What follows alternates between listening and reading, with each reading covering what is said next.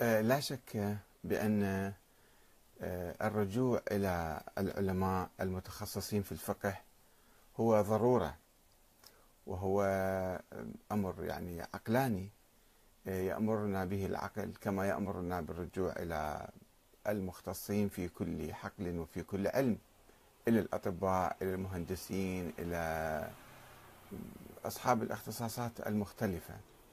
ولكن هل الدين يوجد فيه اختصاص؟ هل يوجد قيم على الدين؟ هل يوجد وصي على الدين كما يوجد في الفاتيكان مثلا؟ الفاتيكان الكرادلة يجتمعون في مكان معين وينتخبون واحدا ناطقا باسم المسيحية، فهو يكون وصي على المسيحية، وهو الذي قد يخرج إنسانا من المسيحية أو يدخله في هذا الدين. فهل يوجد مثل هذا في الإسلام؟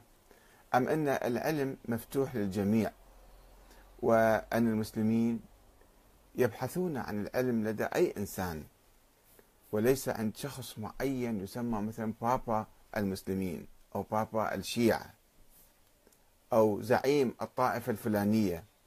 هل لدينا في الإسلام زعيم لطائفة معينة دينية، زعيم الإسلام والمسلمين مثلا؟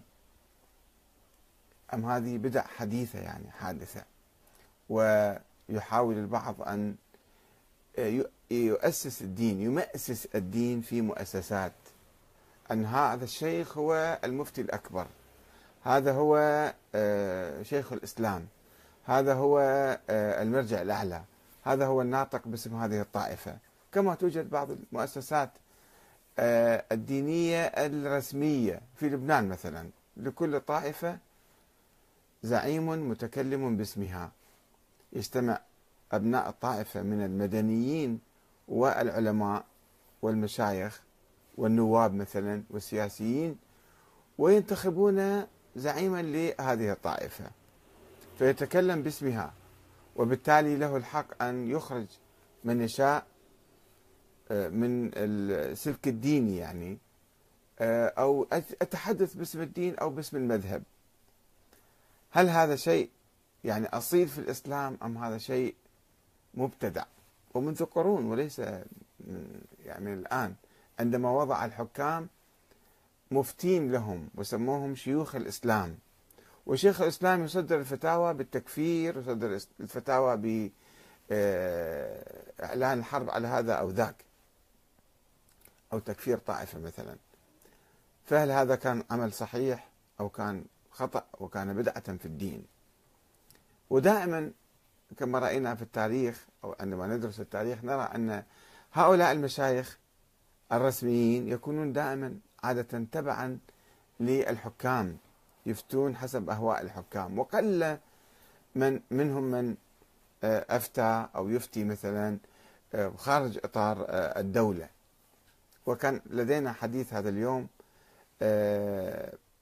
في المقارنة بين المرجعية الدينية الوهابية في السعودية وبين المرجعية الدينية الشيعية، ورأينا كيف أن هؤلاء المفتين في السعودية والذين ينصبهم الحكام يكونون هم أدوات بيد الحكام، ويكونوا أبواقا له، ويكونوا يعني تابعين له، فيصدرون الفتاوى ودائما لصالح النظام ضد الشعب. عندما يتململ الشعب ويحاول الثورة يقول له لا أسكت، اهدأ، ويجب عليك أن تخضع، ويختلقون أحاديث عن النبي من القدم يعني، أحاديث مزورة وكاذبة عن النبي صلى الله وسلم عليه، بأنه الحاكم لو ضربك، لو ظلمك، لو أخذ مالك، لو جلد ظهرك، يجب عليك الخضوع والسكوت والسكون والاستسلام لهذا الحاكم. وكان هناك حديث معروف عند أهل السنة هو من هذا الفكر الاستبدادي، أنه لا يجوز الخروج على الحاكم، هذه ثقافة سنية تقليدية، لا يجوز الخروج على الحاكم إلا إذا رأيتم منه كفرا بواحا عندكم من الله فيه برهان، إذا أعلن كفره الصريح فيجوز لكم الخروج عليه. هذا حديث موجود معروف مشهور عند السنة. أما أقل من ذلك لا يجوز الخروج. الظالم مو مشكلة، يجب أن تستسلموا للحكام الظلام. وفي الفقه السني السياسي أن الحاكم لا يشترط أن يكون عادلا، يمكن يكون ظالم، يكون فاسق، يستولي على السلطة بالقوة أيضا، هذا مو مشكلة. الشيخ ابن باز أضاف شرطا جديدا وبدعة جديدة في الحقيقة عندما قال بأنه لا يكفي أن يكون الحاكم يرتكب الكفر البواح حتى نخرج عليه، لا، وطبعا كل عيونه ونظراته على آل سعود الذين كان يكفرهم بعض الوهابية ويعني ينزعون الشرعية الدينية عنهم ويقولون هؤلاء خرجوا عن مسلمات الوهابية وشروط التوحيد وما إلى ذلك، الولاء والبراء وكل هذه القيم السعودية، القيم الوهابية خرج عليها آل سعود ووالوا الكفار وعادوا المسلمين وأباحوا الربا مثلا وأشياء كثيرة ارتكبوها، بما أنه بعد هؤلاء ليسوا حكاما شرعيين. فماذا قال المفتون الذين عينهم آل سعود في آلية مشتركة، مصالح مشتركة؟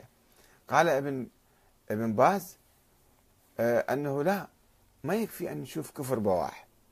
أولا برر كل الأعمال الكفرية التي يرتكبها الحكام، قال يمكن هذا فيها تأويلات، يمكن هذا مو قاصد، يمكن هذا مضطر، حاول يأول، وعندما عجز عن التأويل قال هناك شرط آخر يجب أن يراعى، وهو أن تكون لديكم القدرة على التغيير واستبدال هذا الحاكم، فإذا لم تكن لديكم قدرة اسكتوا واجلسوا.